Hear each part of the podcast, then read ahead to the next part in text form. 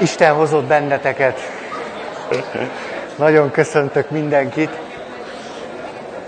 Akkor folytatjuk, ahol egy héttel ezelőtt abba hagytuk, mégpedig ott tartunk, hogy bőségesen beleeresztettük magunkat azoknak a szempontoknak a tárgyalásába, hogy mi történik akkor, hogyha valaki képes, képessé tette magát, vagy döntést hozott arra nézve, hogy belépjen az együttességeknek a világába, hogy ott legalábbis minimálisan, amennyire mondjuk az a csoport, vagy intézmény, vagy közösség a normáit meghatározza, ott elköteleződjön, beleadja magát egy csoportnak, egy közösségnek, a családnak, egy együttességnek az életébe, és utána mit mondhatunk el arról, hogy ez milyen hatásokat gyakorol, vagy gyakorolhat az ő életére nézve.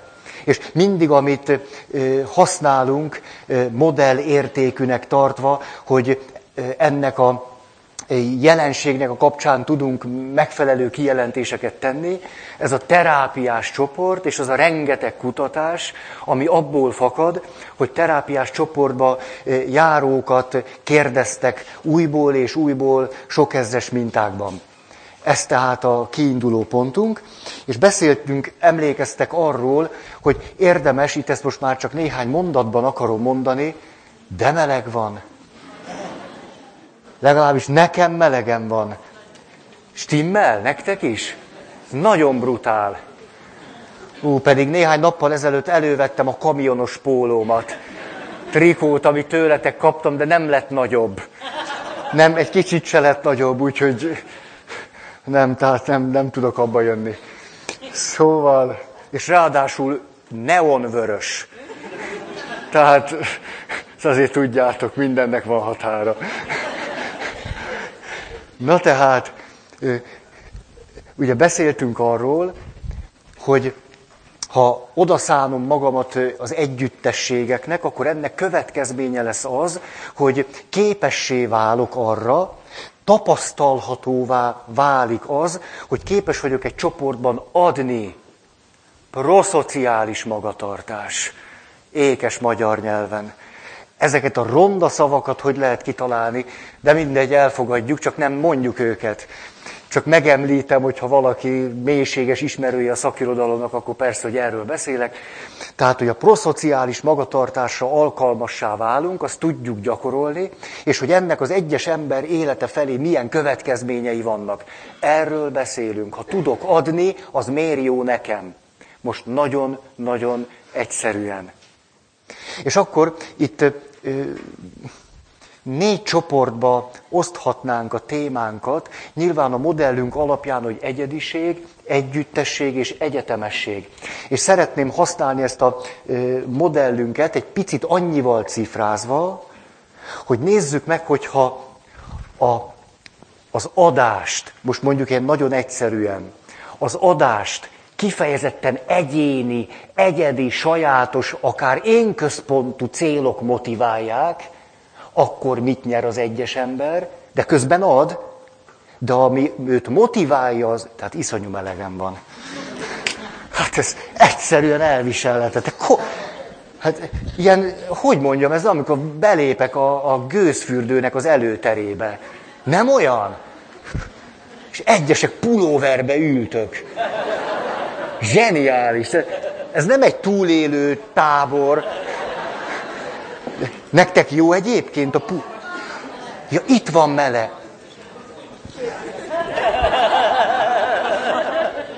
Tényleg jobb egy kicsit. Az a vicc, hogy jaj, de rendes vagy, nagyon Péter, nem hozná ide valaki a jegyzetem? Mert ezt, ezt, ezt nagyon köszönöm. Micsoda proszociális attitűd, te kedves. Hát ez nagyon jó. Viszont az élvezeti érték csökkent, ugye? De lehet, hogy nőtt. Ez, ez ugye ízlés kérdése, most nőtt vagy csökkent. Tényleg itt egész jó. Ha lefeküdnék, még jobb lenne. Ki is... Ez jó. Ez jó. Na most rájöttem, olyan előadásokat kell tartani, ahol a hallgatóság fekszik. Itt a római birodalomban, így félkönyéken, eszeget, iszogat, és... Ja, nyugodtan kimehetek. Ez a... Péter, nagyon köszönöm. Igazatok van, hogy ez az egy méter sokat számít. Kettő. Meg vagyok zavarodva. Nem, az egy métert azt így gondoltam mindentől odáig.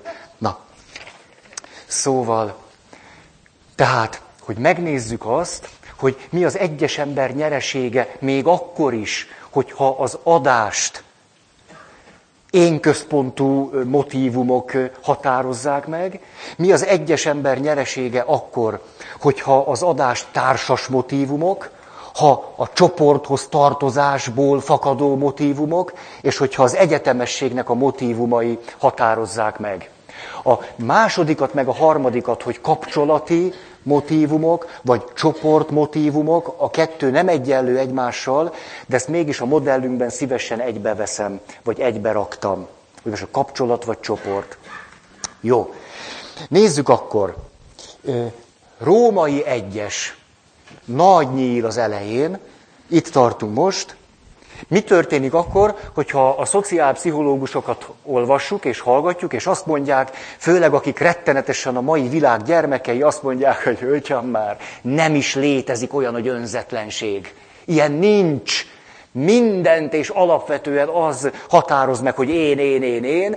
Legfőjebb az én belátja vagy fölismeri, hogy érdemes néha a másiknak adni, mert hosszú távon az is megéri. Most ezt ne akarjuk, vagy szerintem nem érdemes eldönteni, hogy kinek van igaza. Minden esetre ténylegesen beláthatóan vannak olyan motivumok, amelyek én központúak. De az adásban fejeződnek ki. Na, az első, amikor, erről beszéltünk, érzelmi nyereségeink támadnak azáltal, hogy adunk. Tehát fönn tudjuk tartani a jó hangulatunkat, a jó érzésünket. Például, haha, most jutott eszembe, a menyasszonyok a lakodalmon általában jó fejek szoktak lenni. Ez most jutott eszembe. Talán életemben sosem találkoztam mufurc menyasszonynal, vagy mi ifjú, ifjú feleséggel, aki miután vég az esküvőnek a lagzin ilyen hihetetlen így néz körül. Ezek jöttek el, el itt zabálják a pénzemet. Nem igaz, hogy egy milliót kidobok egy estér, és ezek meg itt röhögnek. Persze nekik semmi se drága, én házasodtam meg.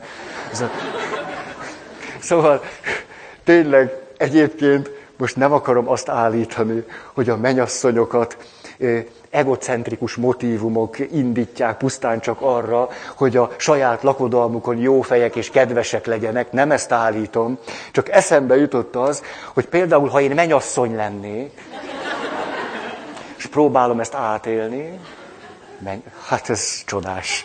Ez, azt hiszem mennem kell, néhány lépést kell tennem az ügy érdekében. Szóval, hogy amikor menyasszony valaki, az menyasszony, amikor valaki megházasodik, utána ő mi? Fiatal asszony, de nagyon fiatal, mert... Tessék? Újasszony. Újasszony, ezt más is megerősítette. Menyecske. Menye...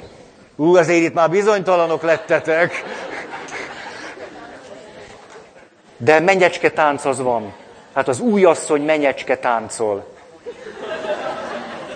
De nehéz az élet. Jó, nevezzük új asszonynak. Fiatal, nagyon fiatal asszony, bébi asszony. Hát nem, még csak néhány órás. Tehát ma született asszony.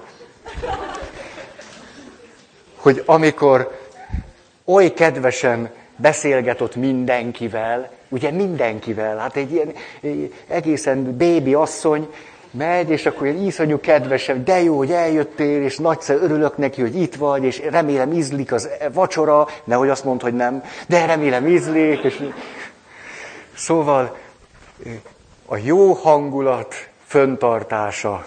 Most mondjuk nagyon egyszerűen. És nyilván megvan ennek a másik oldala is, amikor például a bűntudatunktól akarunk szabadulni. Emlékeztek ezekre a példákra, nem akarom ezt hosszan ismételni, csak ide akarom hozni. Ez lenne a római egyes pont alá tartozó arab egyes pont. Egyedi érzelmi motivációk. Kettő.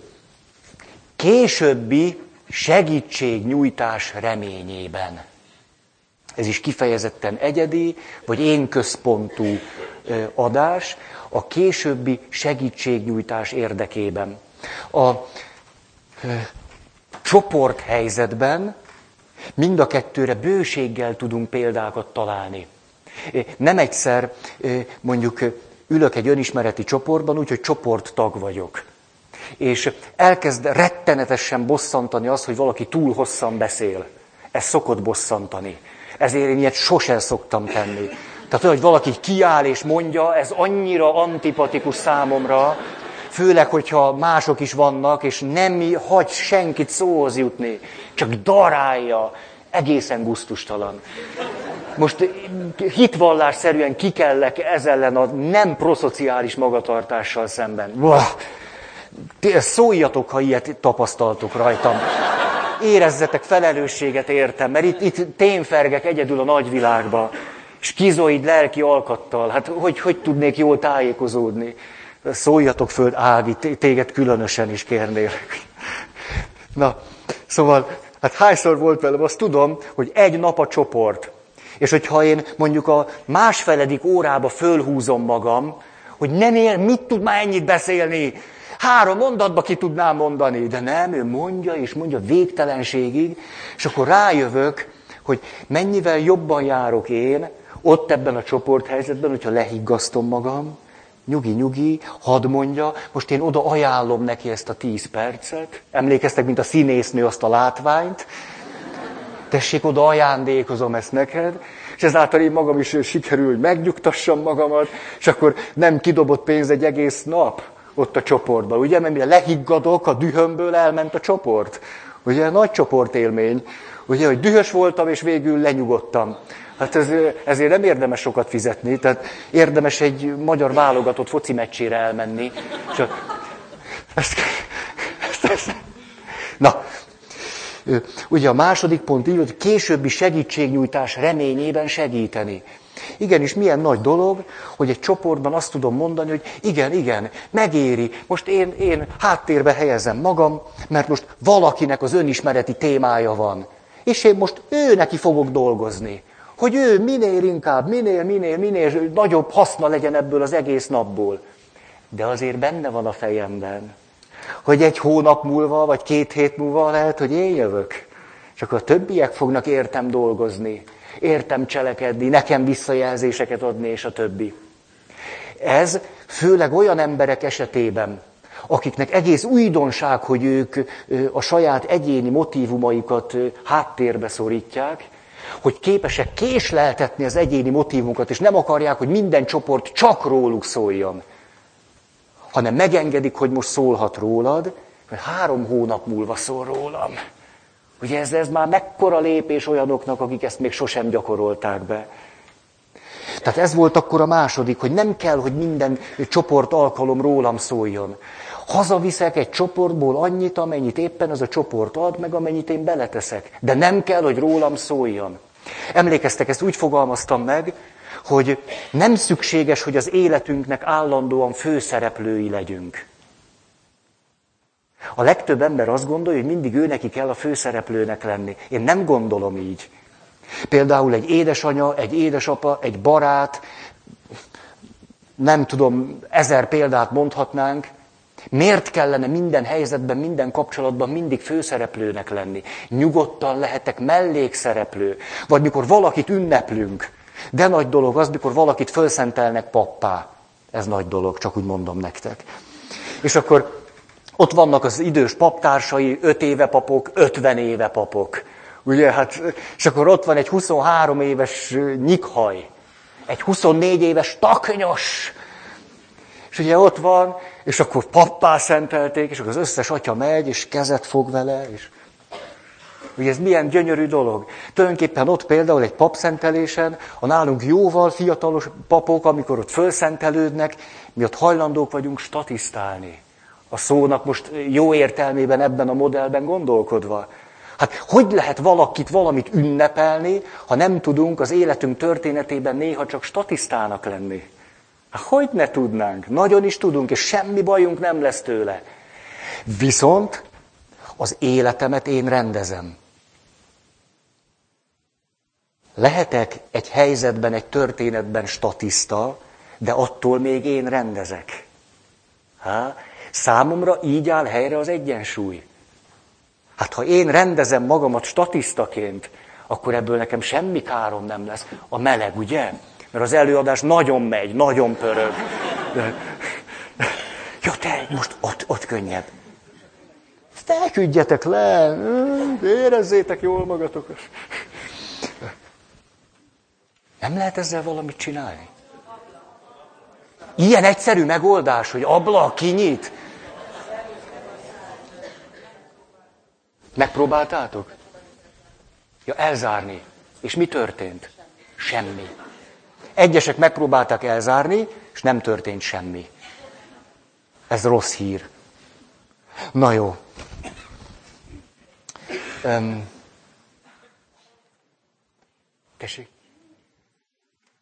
Így köszönöm, köszönöm. Tehát, hogy, hogy nyugodtan lehetek statiszta, de attól még a filmet én rendezem. És ez egy nagyszerű, nagyszerű, nem tudom, egyensúly tud teremteni. És a csoportban hihetetlen élmény tud lenni, hogy mit ad hozzá az életemhez az, hogy mondjuk egy esti találkozás alatt egyetlen egyszer sem kívántam magamat előtérbe helyezni.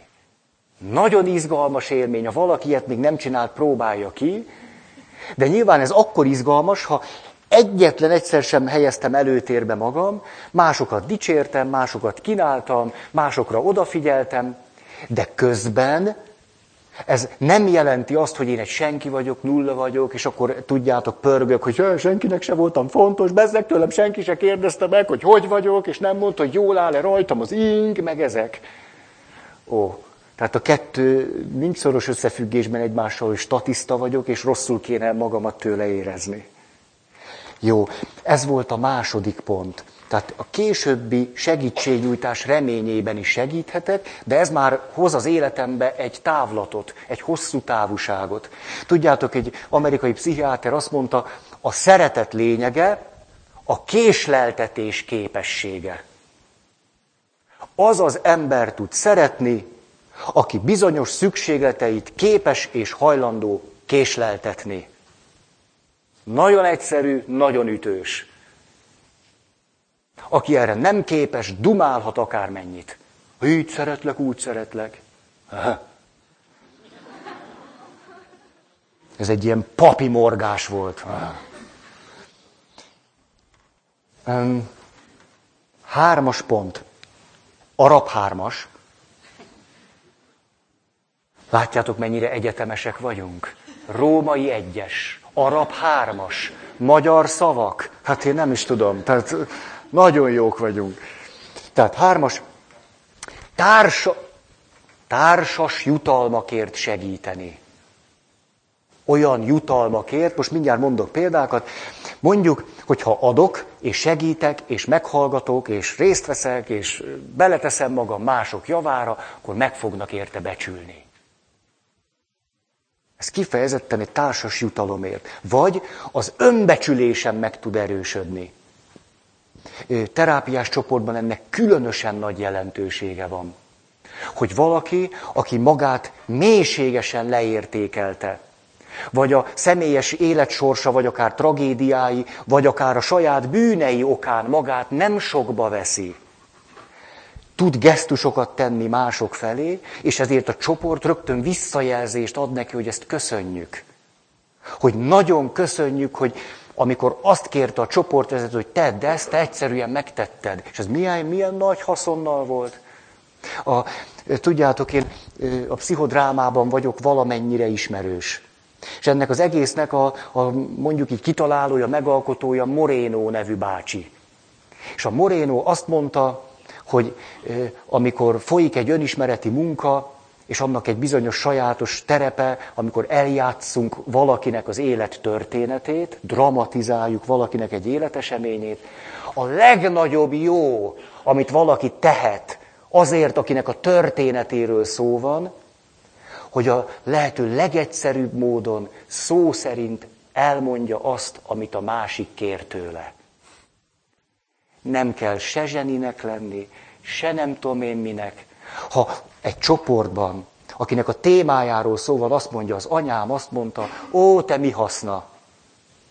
És akkor én odaállok, és azt mondom, ó, te mi haszna, hogy ez micsoda nagy dolog. Pont ez a legtöbb, amit kaphat. Ha én ott elkezdek szerepelni, hogy jó, te semmire kellő, mi haszna? Jaj, már mit csinálsz? Tehát ne szerepelj már. Ezt az egyszerű mondatot csak ad vissza, és az hat a legjobban, azt az egyszerű mondatot vissza. És amikor megkapom a visszajelzést arra, hogy nem csináltam semmit, csak én voltam a főszereplő édesanyja, és azt mondtam, ó, te mi haszna, és a visszajelzésben azt mondom, hogy annyira jól mondtad, tulajdonképpen csak pont azt mondtam, amit előttem mondott a főszereplő, hogy ez akkora segítség volt, és akkor magam is meg, te jó ég, ennyi elég, hogy valakinek segítsek? Hát ez iszonyú jó. Na tehát, emlékeztek, hogy évekkel ezelőtt beszéltünk az önbecsülésről, nagyon sokat, és fontos volt nekünk ez a téma. És hogy milyen, az derült ki, hogy főleg a mi magyar valóságunkban a legtöbb ember negatív önbecsüléssel, önértékeléssel, és ennek okán irreális önképpel rendelkezik, és hogy ez mennyi bajnak a forrása. És egy csoportban kaphatunk bennünket az önbecsülésünkben megerősítő, támogató, de, még ha szubjektíve, de reális mondatokat. Mert ha nekem a csoportban valaki azt mondja, Feri, köszönöm, nekem ez segített, akkor ezen nem kell agyalni, hogy most segített vagy nem. Most jó vagyok-e vagy nem. Most jól csináltam vagy nem. Mert az életünket végig tudjuk így agyalni. Jaj, de most az jó volt-e? Jaj, most de persze, hogy nem volt jó. Más biztos jobban csinálta volna. Ismeritek ezt a mondást? Jobb a jónak elrontója. Nagyon bölcs mondás. Jobb a jónak elrontója. Akkor valaki azt mondja, Feri, ez nagyon jó volt. És akkor kész a fejemet letekerem, és a testemen átélem azt, hogy de jó, hát ez jó, valami jót tudtam tenni. És ezért az önbecsülés, az önértékelés növekszik, megerősödik. Ha valaki nullánál, pláne. Megvan ennek a, a, a fordítottja is, amikor a büntetés elkerülése. Egy kapcsolatban valami büntetésnek, veszteségnek, valami eh, negatív mozzanatnak az elkerülése vezet oda, hogy adok. Mert azt mondom, nem szeretném, ha olyan szemmel néznének rám, hogy vagy ha kicikiznének, vagy nem tudom én, megvetnének. Ezért inkább adok. Egyéni motívum. A kedves ismerősöm mondta, és ment az autóval, és toppoltak. És ami egész meglepő volt, egy idős paraszt bácsi stoppolt. Nagyon ritka. Vettetek már föl idős paraszt bácsikat? Igen elenyésző, főleg a kapakasza van nála. Az, az kevésbé motivál. Minden esetre az idős parasztbácsit fölvette az ismerősöm, csak úgy szóba elegyedtek, ugye, és ilyenkor mindig nagyon gyakori kérdés szokott lenni.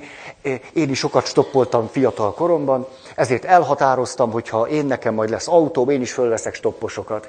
Ezért aztán van bőséges élményem arról, hogy sokszor a beszélgetés, már ha van kedvem beszélgetni, akkor úgy szokott kezdődni, hogy na, vettek már föl, sokat szoktál stoppolni, én, én velem így volt, úgy volt, tudod, azért vettelek föl, mert engem is fölvettek annak idején, és a többi. Um, idős parasztbácsi megkérdezte az ismerősömet, hogy hát szokott-e máskor is megállni? És mondja az ismerős, hát igen, igen, bizony szoktam, mert hogy engem is fölvettek gyerekkor, fiatalkoromban, töröröm, döröröm. És akkor azt mondja az idős parasztbácsi, hogy tudja, engem úgy tanított az anyám, éde figyelj, fiam, ha boldog akarsz lenni, segíts másoknak. Én életemet ez az egy mondat határozta meg. és hogy ezerszeresen látom, hogy ennek a mondatnak micsoda igazságtartalma van. Édes fiam, boldog akarsz lenni, segíts másoknak. És akkor aztán, mikor kiszállt, akkor nagyon megköszönte, és kaptunk egy nagyszerű mondatot. Tehát társas jutalmakért segíteni, vagy adni. Lehet ez egy nagyon énközpontú motívum, és mégis nagyon sajátosan gyarapítja, erősíti az ént, ami nem egyszer ránk is fér. Hát olyan kedves volt egy kislány, na most mondjuk egy ilyen, ilyen élményt rakjunk el valami dobozba, én nem tudom, hogy ez melyik dobozba tartozik, de vasárnap volt a pöttyös mise. És véget ért, és ilyenkor beözönlik, vagy 40 gyerek, hogy írjam alá a Szent Mise naplójukat. Ez egy nagyszerű dolog.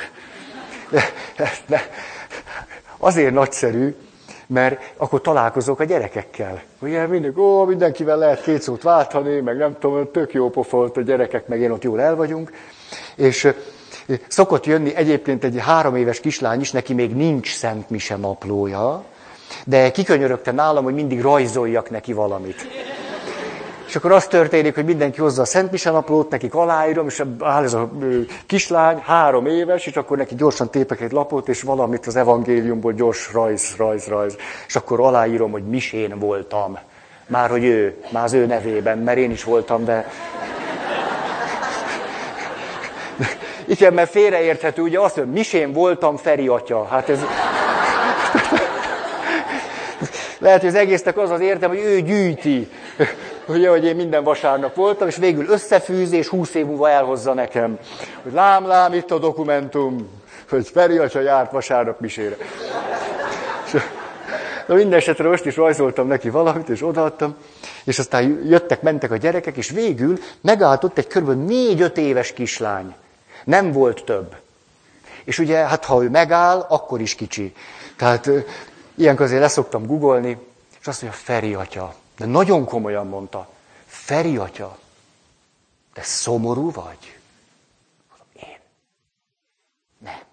Nem tudok róla. Ezt honnan gondoltad? Mert nagyon szomorúnak látszol. És ne, hogy még meg akarta erősíteni a mondatát, azt mondta, látom az arcodon. És akkor Ugye gondolkodtam ezen, de kis, és akkor mondom, te én azt hiszem, hogy, hogy, hogy, hogy sejtem, hogy mi lehet itt. Nem vagyok szomorú, nagyon fáradt vagyok. Talán ezt látod az arcomon, hogy nagyon eh, fáradt vagyok, és akkor ez, ez, ez. És akkor az lehet. Sicsi, és ment föl a lépcsőn.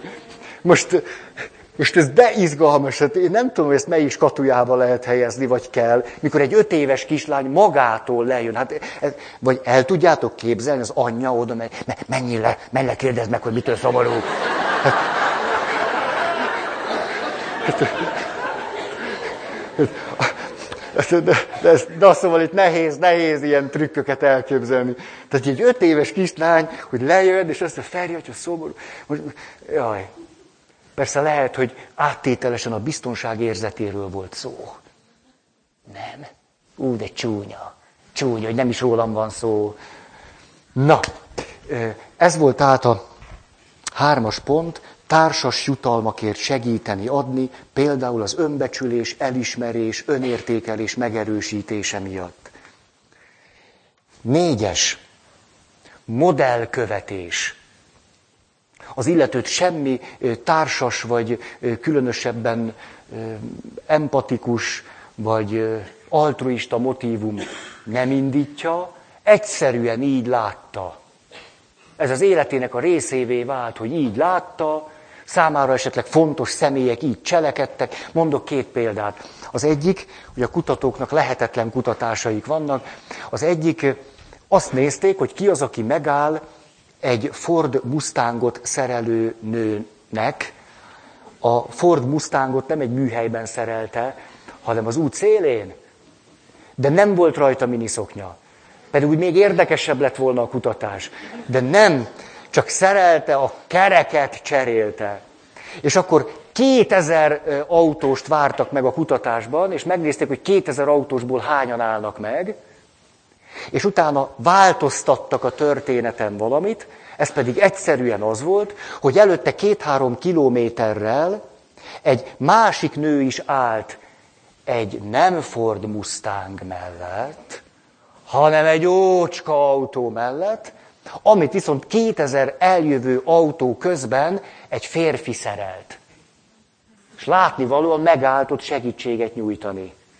És az derült ki, hogy pusztán csak azáltal, hogy látom, hogy valaki ilyet csinál, jóval nagyobb százalékban álltak meg a következő helyzetnél, mint amikor nem volt betéve ez a másik autó, meg a segítségnyújtást adó férfi. Ó. Ez mondjuk egy ilyen egészen pillanatnyi helyzet, de lehet sokkal hosszabb távú is. Például azt is kutatták, na ott van egy hely, nem tudom kinek szól, de hat közvetítsek, az egy olyan jó dolog. Szóval,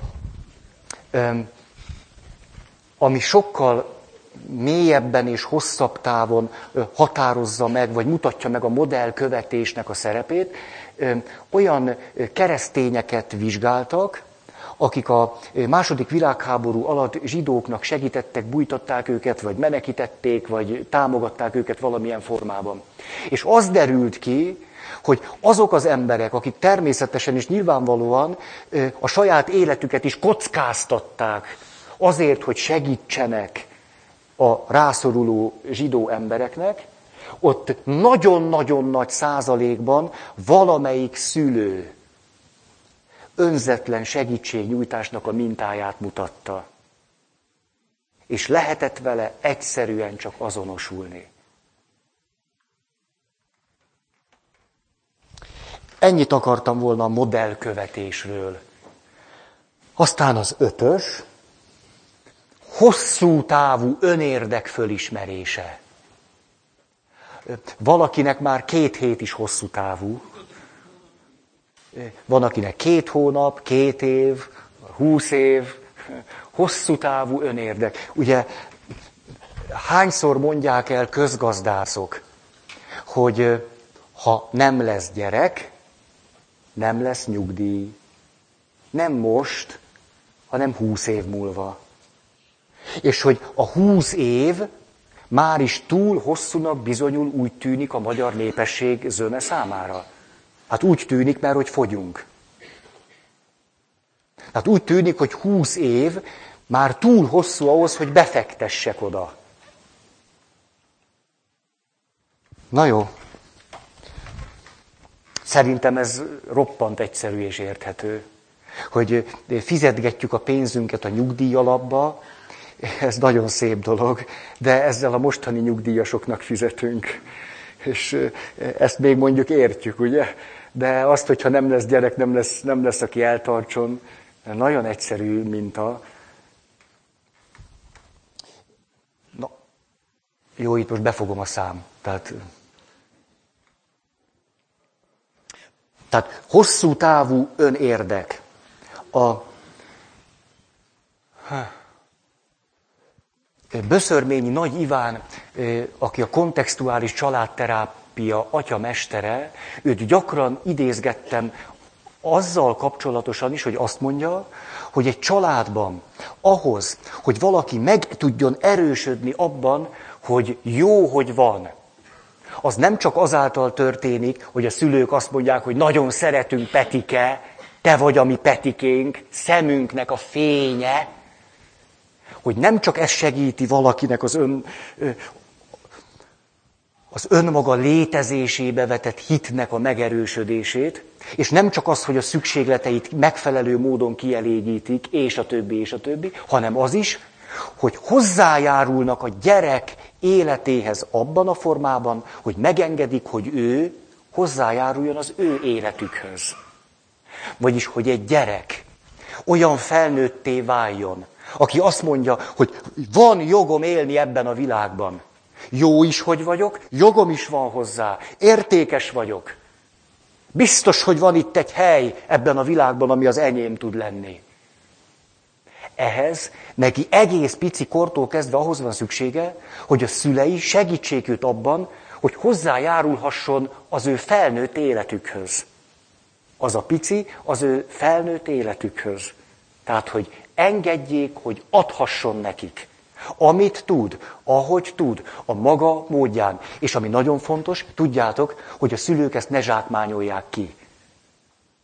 Tehát ne zsákmányolják ki, mert akkor megfordulnak a szerepek, és a gyerek lesz a szülőnek a szülője. És elég hülyén néz ki, mikor egy nyolc éves gyerek a saját anyjának a szülője. Ez azt jelenti, hogy a saját maga nagymamája. Egy tíz éves gyerek ne legyen a saját maga nagymamája, mert nem áll neki jól. Tehát a szülők ki is tudják zsákmányolni azt, hogy a gyerekeik adnak nekik. Ezt nem kellene. De megengedni, hogy adhassanak, nagyon is. Ö, ö, egészen romboló tud lenni, mikor egy gyerek egy természetes módon megy, és irányul arra, hogy adjon a szüleinek. Például, hogy segítsen a konyhában. Rettenetesen idegesítő tud lenni. És mégis, és mégis, sokkal többet adok annak a kislánynak, ha segíthet a konyhában, mint ha veszek neki egy játékot, hogy inkább ő csak játszon. Vagy azt mondom, édes fiam, nem kell neked segíteni, te csak tanulj. Neked ez a dolgod, hogy tanulj. Ezzel nagy kárt okozunk a következő nemzedéknek.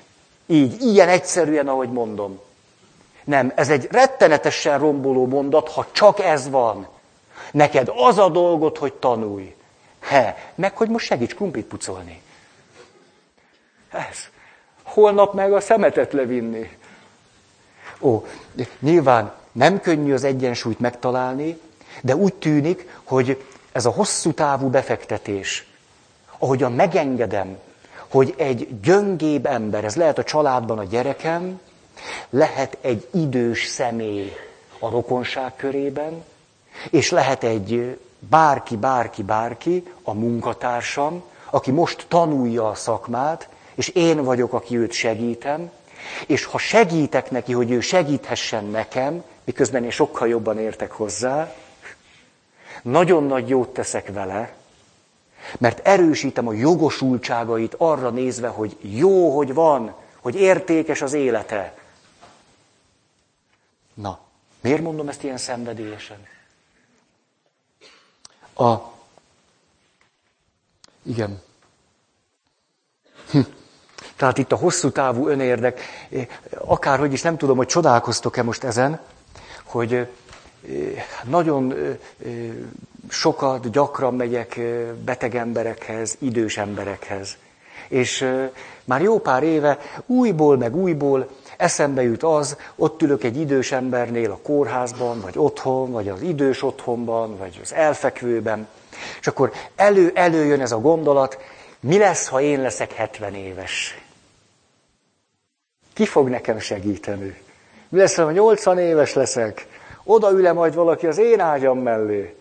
Csak úgy el, el, el gondolkodom azon, hogy ha én lennék 80 éves, és beállítani egy ilyen ismeretlen pofa, hiába pap, de hát egy ilyen ismeretlen valaki egy órára, hogy mi esne nekem jól. Vagy hogy tudnám-e úgy fogadni azt, hogy ott megjelenik, hogy ez nekem egy jó dolog, vagy egy érték. És foglalkoztatott ez, hogy az újból meg újból eszembe jutott. Ugye, hogy én sajátosan, ahogy ti nem fektetek be a jövő nemzedékébe. Ugye? És hogy, hogy na, lesz-e, lesz-e olyan valaki? És akkor ültünk egy csoportba, ez a közösségünk, ahova én is tartozom, és akkor ott elmondtam, hogy tudjátok, olyan érdekes ez, hogy naponta több órát szánok arra, meg erre, és úgy eszembe szokott ez jutni, hogy ki fog nekem segíteni. És olyan érdekes, hogy egy csoportban egészségedre Péter. Ó, hogy a, a csoportban rögtön mondta egy kedves csoporttag, Feri, rám számíthatsz. És ez olyan érdekes, mert amióta ő ezt mondta, hát vagyunk, ő mondjuk 35 éves, én nem tudom mennyi, tényleg a számokkal nagyon hadilában vagyok, de tudom, 43, hogy ahogy, ahogy ott ült, és arra gondolok, hogy, hogy hát valószínűleg nekem ez a mondat még most 40 évig a fejembe lesz. Ugye, hogy volt valaki, aki azt mondta Feri, hogy 40 év múlva, amikor te egy ilyen vén trotty leszel, és majd én jövök, és... Na, tehát létezhet ilyen, hogy hosszú távú önérdek. És nem is, hát tényleg, aki mondjuk egy szenvedélybeteg embert képzeljünk el, aki teljességgel kiszolgáltatva van, nem nap mint nap, óráról órára. Óráról órára. Még ezt aztán még szűkíthetném. A saját fájdalmainak, vagy a saját élvezeteinek. Rettenetes az, amikor valakit állandóan be akar szippantani, vagy az élvezet, vagy a fájdalom. Ez rettenetes. Hát egy ilyen embernél, ha egy csoportban elkezdi begyakorolni azt, hogy létezik olyan, hogy hosszú távú önérdek, nem egy napra, meg egy órára, hosszú távú, hogy ez micsoda fejlődés, óriási dolog. Tehát lehet, hogy ezek egyéni motivációk, akár én központú motivációk is, mégis, hogyha én ö, egy olyan szenvedélybeteg leszek, aki akár óráról órára, nap mint nap megküzd a hosszú távú önérdekeiért, és képes vagyok nem inni, hát milyen sokkal több haszna van belőlem a világnak. Tehát egy picit sem értékelem le ezeket az egyéni, vagy én központú motivációit annak, hogy adok. Vagy szolgálatkész vagyok, vagy a többi. Na, hú, muszáj innom. És milyen, látjátok, ez egy milyen piszok kivételezett helyzet, hogy én most ihatok. Ez, ez nem, nem szép dolog. És látom már is, de jó, ezt vártam, már öten, tizen isznak ez, azt tudtam, tudtam. Hmm. Na, következő szempont, ezt szeretik nagyon azok, nem csak az evolúciópszichológusok, hanem mindenki, akik a mai világ szemlélet módjába teljesen beragadva, tagadván tagadják azt, hogy létezne önzetlenség. Ezt a motivumot úgy hívják, hogy rokon szelekció. Hasonló, hasonlónak segít. Segítek, mert a fiam, segítek, mert a rokonom, segítek, mert hasonló, mert az én fajtám. Az egész segítségnyújtásban semmi önzetlenség nincs, mondják ők, akik mindent erre vezetnek vissza hogy tulajdonképpen csak a rokon szelekció működik. Persze segítünk, segítünk, de valahol minden a saját génjeinkről szól, arról, hogy ezt adjuk tovább. Ennek nagyon nagy realitása van. De miért volna reális az, hogy minden segítségnyújtást vagy adást ide vezessünk vissza? Ezt nagyon egyoldalúnak látom. Attól ez még van, csak nem mindennek a meghatározója. A, olyan érdekes ez, hm, ez a hosszú távúság, meg annyira jó, hogy nem kell megmondanom konkrét helyzetekről, hogy abban mi a motívum. Ezt lehet, hogy sosem érdemes megmondani, egyszerűen csak örülni, hogy valaki ad. Minden esetre tudjátok, mikor a kereszt szallag elszakadt a térdembe, a jobb térdembe, ez nagyon fontos, hogy a jobb térdem, tehát ezt azért hangsúlyoztam. És bekerültem a kórházba, hogy sit sútyot műtik egy hét, és van egy kedves keresztfiam, hát most már 20 éves elmúlt, állami nevelő intézetből vették ki a keresztülei, elég súlyosan mozgássérült, és cigány. Ő a keresztfiam. És egy éves korától kezdve ismerem, amikor még babakocsiba toltam.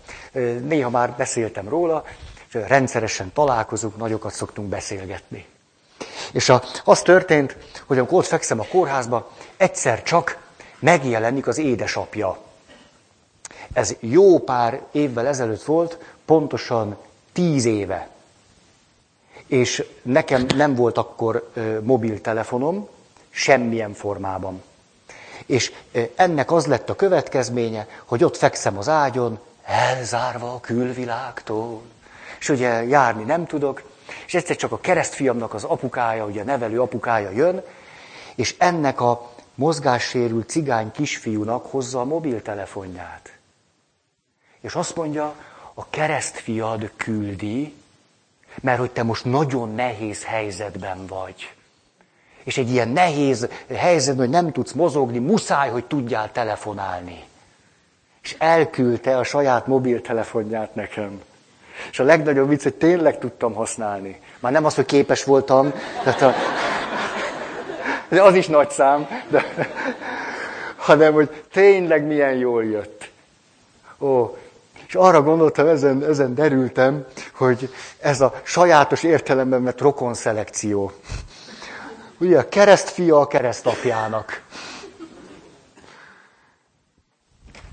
Na, tehát ez a rokonszelekció. Létezik, de hogy erre vezessünk vissza mindent. Hetes. Amikor adok, az erősíti a kontrollt. Vagyis a hatékonyságnak az érzetét. Annak a tapasztalatát, hogy a dolgok a kezemben vannak. Hogy valamiképpen most azzal, hogy én adok, az élet kiszámíthatóbbá vált. Ez a helyzet megragadhatóbbá vált. Azzal, hogy adok valamiképpen valami irányítást a kezembe tudtam venni. Kontrollt tudok gyakorolni az események, vagy a saját életem, vagy történések, helyzetek fölött. Sokszor az adásnak ez egy én központú motivációja. És egy olyan embernél, aki azon küzd egy életen keresztül, hogy nem bírja az életét a kezébe venni. Hát nem bírja, hát van, vannak ilyenek nagyon sokan. Nem bírja az életét kézbe venni, hanem valami áldozat tudatban ténfergi végig az egész életet. Micsoda nagy dolog, hogy az adás révén átélhet egy kompetencia élményt. Most adtam, ezt megköszönik, a helyzetet most uraltam. De nagy dolog ez. Egy csoport remek teret nyújt ahhoz, hogy ilyen tapasztalataink legyenek, hogy valamit képes vagyok uralni, kontrollálni, kézbe venni, meghatározni. Ha! Nagy dolog. A, itt nagyon szívesen mondok ellentét párokat, vagy sajátos paradoxonokat, amiket a végtelenségig lehetne mondani, és olyan 5-6 évvel ezelőtt mondtam is belőlük sokat. Most csak hármat hozok ide.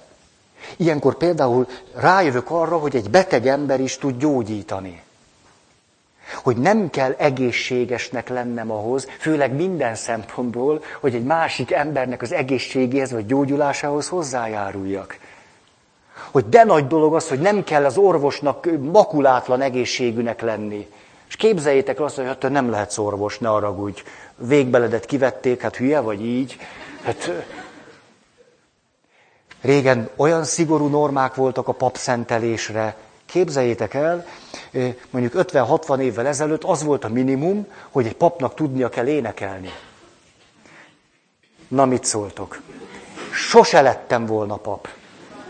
Soha. A, ö, volt egy nagyon kedves ismerősöm, igazi mély elhivatottsága volt, és azért nem vették fel a papnevelő intézetbe a 40-es évek elején, mert nem tudott énekelni. Emiatt szegény csak szerzetes lett. És képzeljétek el, volt egy ilyen szabály annak idején, hogy ugye az átváltoztatás után Krisztus testét fölmutatom. És volt egy ilyen szabály, hogy a, ez a mutató ujjam, ugye? Meg a hüvelykujjam hogy olyan szemét nem lehet pappá szentelni, akinek nem egészséges ez a két ujja. Volt ilyen szabály az egyházban. Mert hogy néz az ki? Úgy, hogy Krisztus testét fölmutatja, és akkor ilyen...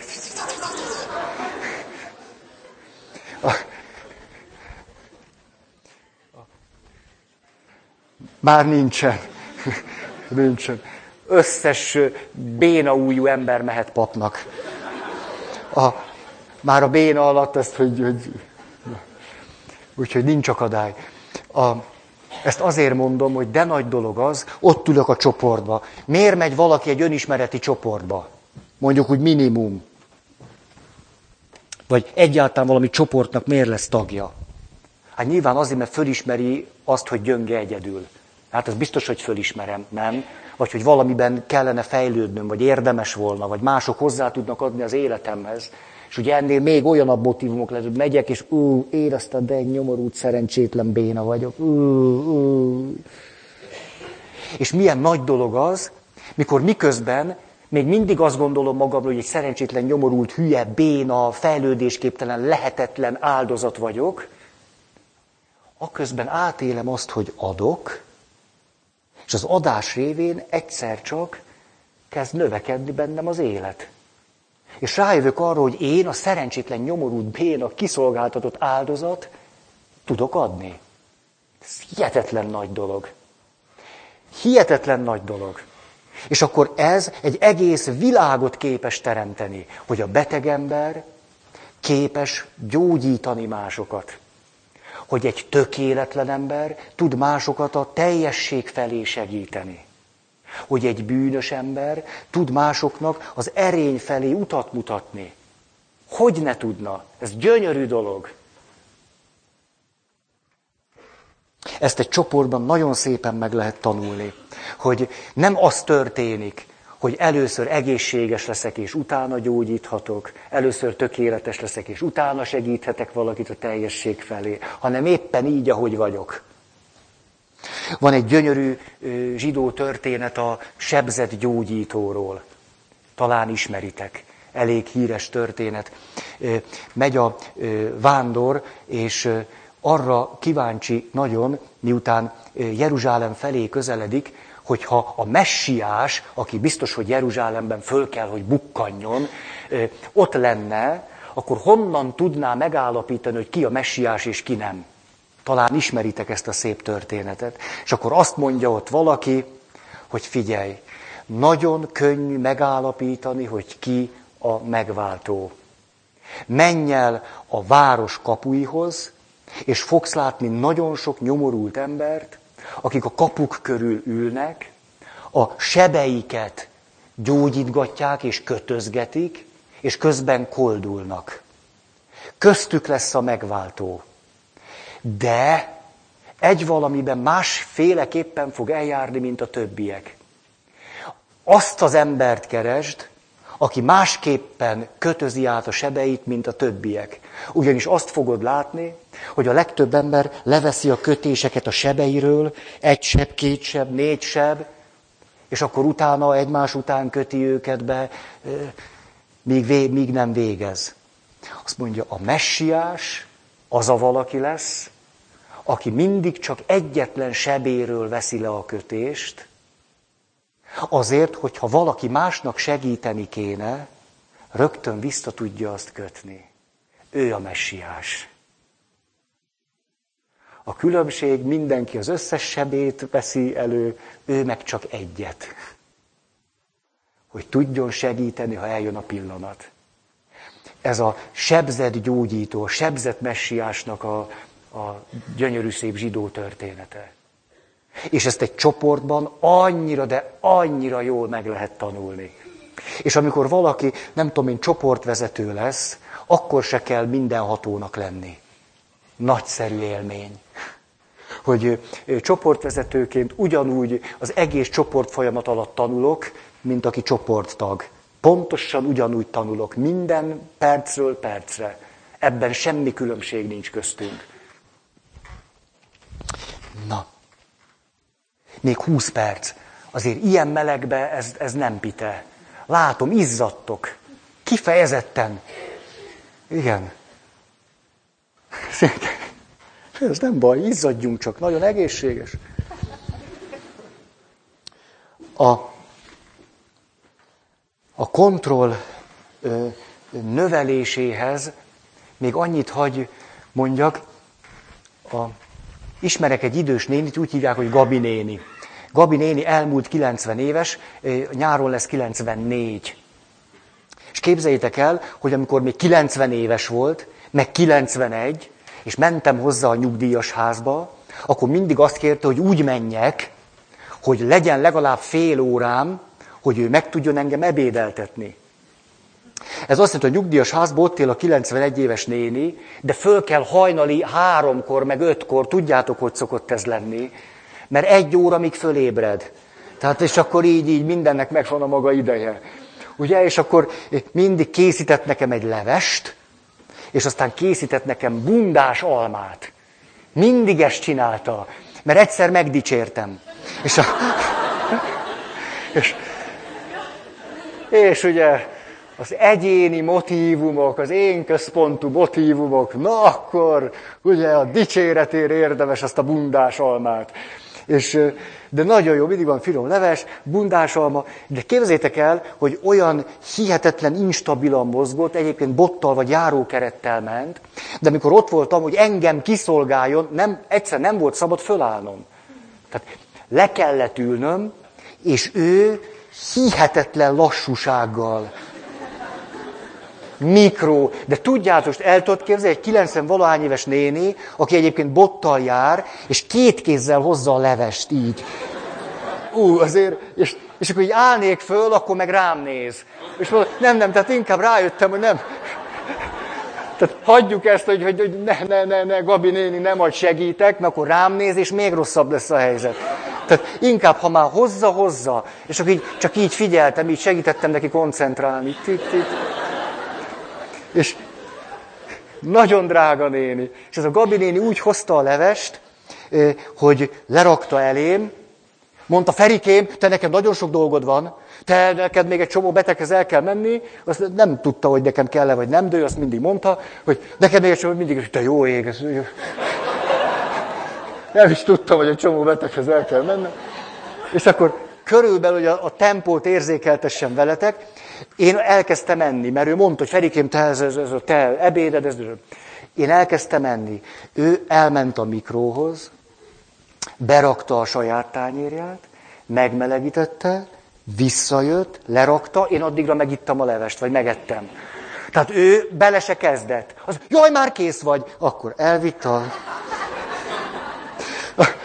Bundás alma.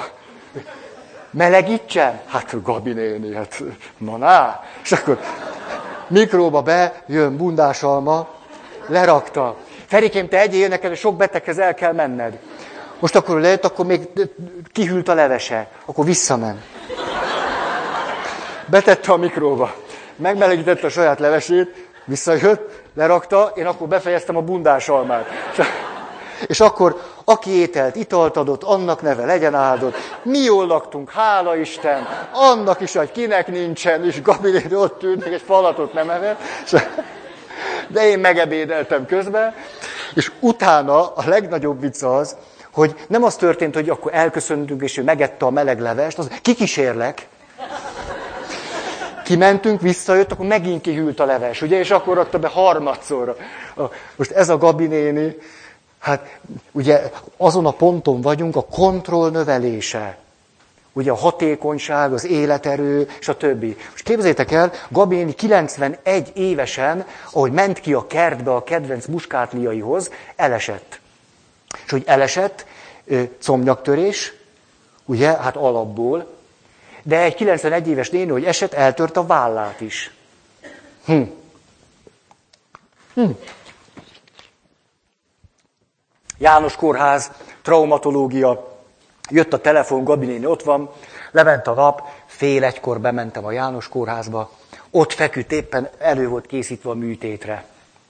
És ez nagyon olyan ér, szóval hát olyan drága volt, nagy fájdalomtól teljesen ilyen, tudjátok, ilyen, hogy is, hogy is szól, ilyen, ilyen homályos volt a szeme, szóval látszott, hogy óriási fájdalmak, és akkor volt ott még egy óra, akkor fél kettő, akkor bement a műtőbe, fogtam a kezét, és mondtam, Kapi néni, hajrá, hajrá!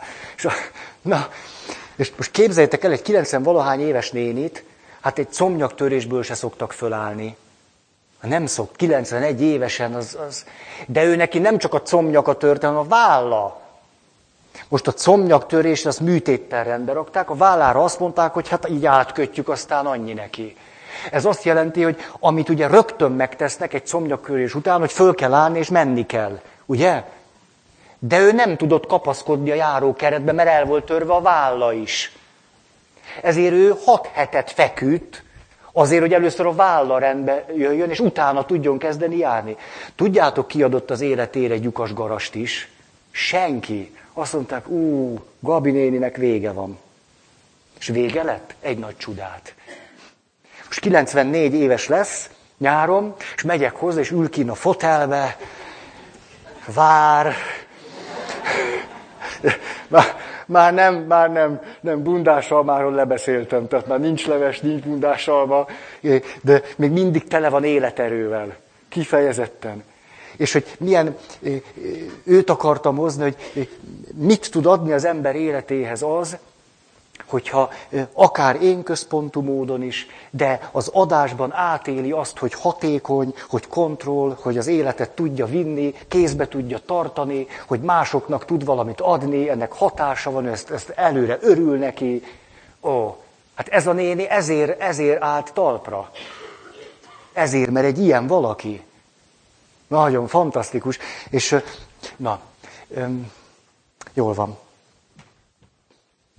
Nem, nem, nem akarom itt a... Jó. Azt akartam még, ezt nem Gabi néni ez, hanem a ponthoz kötni, hogy milyen nagy dolog tud az lenni, ültök egy haldokló mellett, és a haldokló megfogja a kezeteket. És azt mondja, hogy nagyon köszönöm. Megigazítod a párnáját, oda tartod a, a poharat, szívószál, iszik, elmosod, hideg víz, jó lesz-e, mit kérsz, stb. És hogy sokszor egy nagyon beteg ember, vagy egy haldokló, már semmi más nem tud, csak meg tudja fogni a kezed, vagy azt tudja mondani, hogy köszönöm. Vagy hálásan rád néz. Az, az is adás, nem is kevés mikor egy ember hálásan rád néz. Most eszembe jutott, néhány héttel ezelőtt voltam a hospizban, és a, a, ott a harmadik kerületi hospizban, és egy, egy olyan valakinél voltam, aki aztán két vagy három nap múlva meghalt. És ugye már abban a fázisban volt, hogy már nem kifelé nézett, hanem befelé. Ezért mentem, de olyan gyorsan romlott az állapota, hogy előtte még egy héttel nagyon szívesen beszélt velem. És mondta is, hogy menjek legközelebb. És egy hét alatt ugye teljesen megfordult minden, már csak befelé nézett. Sose felejtem, hogy ott ültem, és hogy mondtam neki három mondatot, hogy picit nézett, és fordult be a fal felé. Ott ültem az ágya mellett, nem csináltam semmit, fél órát ott ültem, ő meg, néha az ágy, néha befelé fordult, teljesen elfordult tőlem, Néha a hátára fordult, nyilván a fájdalmai miatt is, és akkor néha rám nézett. És én ott ültem fél órát. És akkor fél óra után azt mondtam neki, hogy nem tudom én, Marika, én akkor most elsétálok. És akkor rám nézett, ilyen hálás tekintet, azt mondta, köszönöm, szerbusz. Egy haldoklótól mit, mit vársz még?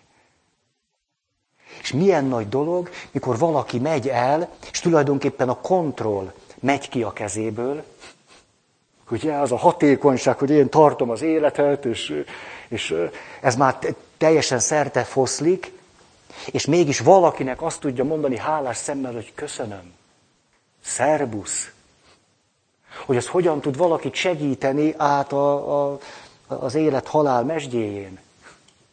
Hát ez az, amit nem lehet tőle elvenni. Hogy azt mondja neked, hogy köszönöm. Vagy hogy egy hála legyen benne, és így tekintsen rád. Lehet, hogy ki se tudja mondani. Ezért a leg-leg-leg-leg-leg nyomorultabb ember is a maga módján biztos, hogy tud adni. És ez már is elkezdi növelni az életét. És tágítja azt a világot, amiben saját magát látja. Például egy ilyen gesztus, én szerintem ténylegesen valahogy a mennyország felé nyitja az ajtót. Ki, kitágítja a világot. Hát nem csak az van, hogy, hogy.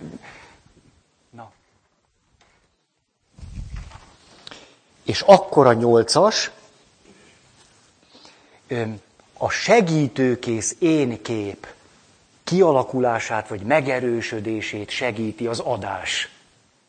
Hogy valakinek a saját magáról alkotott képének nem része az, hogy ő egy rendes űrge. És de nagy dolog az, mikor rá csodálkozom arra, hogy tulajdonképpen tarthatnám magamat rendes embernek is. De azért ahhoz egy kicsit kéne adnom másoknak. És mikor az önmagamról alkotott kép részévé teszem, hogy na hát, hát én egy önzetlen valaki vagyok. Tulajdonképpen én egy rendes valaki vagyok. Én szolidáris vagyok. A kutatások azt bizonyítják, hogy a legnagyobb százalékban azok segítenek, akiknek az én képükbe nagyon erőteljesen beépült annak a tudata, hogy én egy segítőkész valaki vagyok. Képes vagy, nem csak, hogy képes vagyok adni, hanem én egy olyan valaki vagyok, aki szokott adni. Én olyan valaki vagyok, aki segít másoknak. Ezek az emberek segítenek a legnagyobb százalékban. Segítenek úgy, hogyha az elsődleges önérdekeiket nem szolgálja. Ha nem látnak mintát. Tehát egy csomó ellen ér vagy gyöngítő tényező mellett is az ilyen ember segít, mert magával hordozza, hogy megy, hát én segítőkész valaki vagyok. Nekem nem kell, hogy te előttem segítsél, mert én ez vagyok. A házasságkötéskor szoktam ezt mondani, hogy akkor valaki azt mondja, hogy holtomiglan, holtodiglan, jóban, rosszban, ez, ezt nem, ezt nem szokták mondani. Nem, nem. Na, mert ezt már lefoglalták, ugye, ezt a jóban, rosszban. Szóval, hogy akkor a legnagyobb biztosítéka annak, hogy én hűséges legyek, nem az, hogy te szeretsz engem, vagy hűséges vagy hozzám, hanem az önmagamról alkotott képem, hogy én egy hűséges pali vagyok. Ha én nekem van egy ilyen képem magamról, akkor ez a legerősebb biztosíték. Nem egy másik embert kell lesni, és kölcsönösen, bizalmatlanul lessük egymást, hogy tényleg szeretsz meg hűséges vagy-e. Hát úgy hogy? Én ilyen vagyok, és kész. Hm. Na! Azt mondja, mondanék itt még, a National Geographic remek, remek, remek, egy csomó remek dolog van. Minden nap hat repülőgép katasztrófát lehet végignézni rajta és egyik unalmasabb, mint a másik, és ez döbbenetes. De minden esetre van ott egy, egy műsor, ezt néhány héttel ezelőtt fedeztem föl, tetkós állatmentők. Így, így, ahogy mondom, egészen brutálba. Tehát így megy a szlogen valahogy, hogy mit tudom, 12 ember, 125 tetoválás, és nem tudom mennyi izom. És ilyen igazi nehéz gyerekek, ilyen tarkopas csávok, láttad? Láttad, ilyen nagyon durván, szóval ilyen jakuza-szerűen. És ők mennek, és segítenek kis cicáknak. Legkomolyabban! Kutyusoknak, és nem egyszer egyik másik műsorban, egyik másik ilyen tetkós állatmentőnek egy picit az élet történetébe is be pillantást lehet nyerni. National Geographic tetkós állatmentők, ajánlom nektek hogy valakik, akikből sose néznénk ki, mi azt gondolnánk, hogy az ő önmagukról alkotott képükhöz ez biztos nem fér hozzá, és ezek az emberek valamikor, valahogy izgalmas élettörténetek vannak, de az egyik legbrutálisabb űrge, hát most nagyon kisarkítom, de mondjuk halálba hajszolta a saját fiát. Tehát így ha, halálba nyaggatta, most ilyen nagyon... És megrendült a saját magatartásától, és rájött, hogy másképp kellett volna. De nem öngyilkos lett, meg nem önsajnálatba ment, meg nem alkoholista lett, meg nem, nem, nem ezer verzió, hanem azt mondta, hogy na akkor kezdjük ott, ahol el tudom kezdeni, kis cicáknál. És kis cicák, kis kutyák. És akkor van egy jelenet, hogy egy ilyen... Na, te mit láttál? Ja, előre elképzelted, ez jó. Ez jó, ez jó. Van, akkor van képzelőerőd. Ez, ez, ez nagy talentum. Szóval, hogy viszi azt a nyomorult kutyát, és akkor a, a narrátor a következő szöveget mondja. De egy ilyen iszonyú brutál csávó. Azt mondja, hogy, hogy mert viszi kiherélni. Hát kiherélni, ilyen muszáj kiherélni, hát hány kiskutya lenne akkor, hanem nem cica volt, tehát kutyát visz kutyát visz. Mi a cicának nincs heréje? Hát csak van neki, nem? Cica here. Hát kell ilyennek lennie. És a, na és akkor viszi ezt a kutyát, mert hát az a minimum, hogy, hogy aztán örökbe lehet adni egy ilyen nyomorult kutyát, hogy ki van herélve. Hát ez, ez a program része. Hát, na hát, ez, ez sok volt. Ez.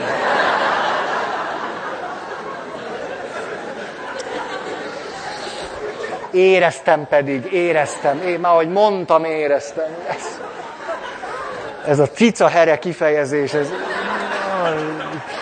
Szóval, nem, hogy képtelen vagyok egy papi szerep keretein belül létezni, ez, ez rettenetes.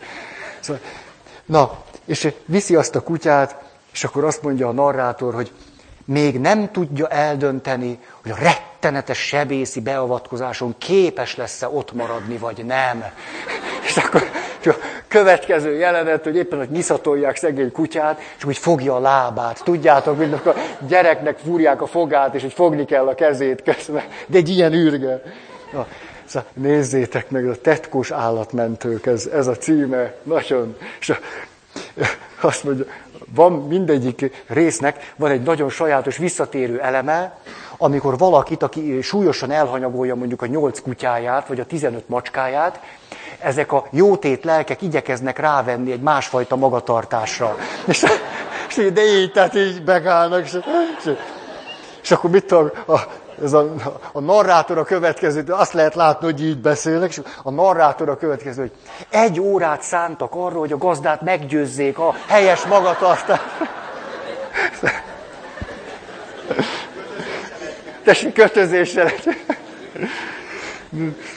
Szóval, hát most képzeljék el, milyen hihetetlen nagy dolog lehet az, hogy mondjuk egy börtönviselt ember, vagy valaki, aki az egész életét végig önsors ronthatná azon az alapon, hogy ilyen vagy olyan bűnt követtem el. Hogy ilyen vagy olyan bűnt követtem el, nekem már Isten se tud megbocsájtani, nagyobb az én védkem annál, mint hogy elférjen az ég alatt, meg lehet ezer dolgot mondani, hogy ehelyett ő azt mondja, olyan valaki vagyok, aki tud segíteni. Ez micsoda egy, egy hihetetlen távlatot ad, tud, tud adni az életnek. Na hát ez a, ez a nyolcadik pont. Akkor pont itt az idő. Nagyon köszönöm a figyelmeteket, és külön elismerés a melegben töltött egy óra, 30 percért. Akar-e valaki hirdetni?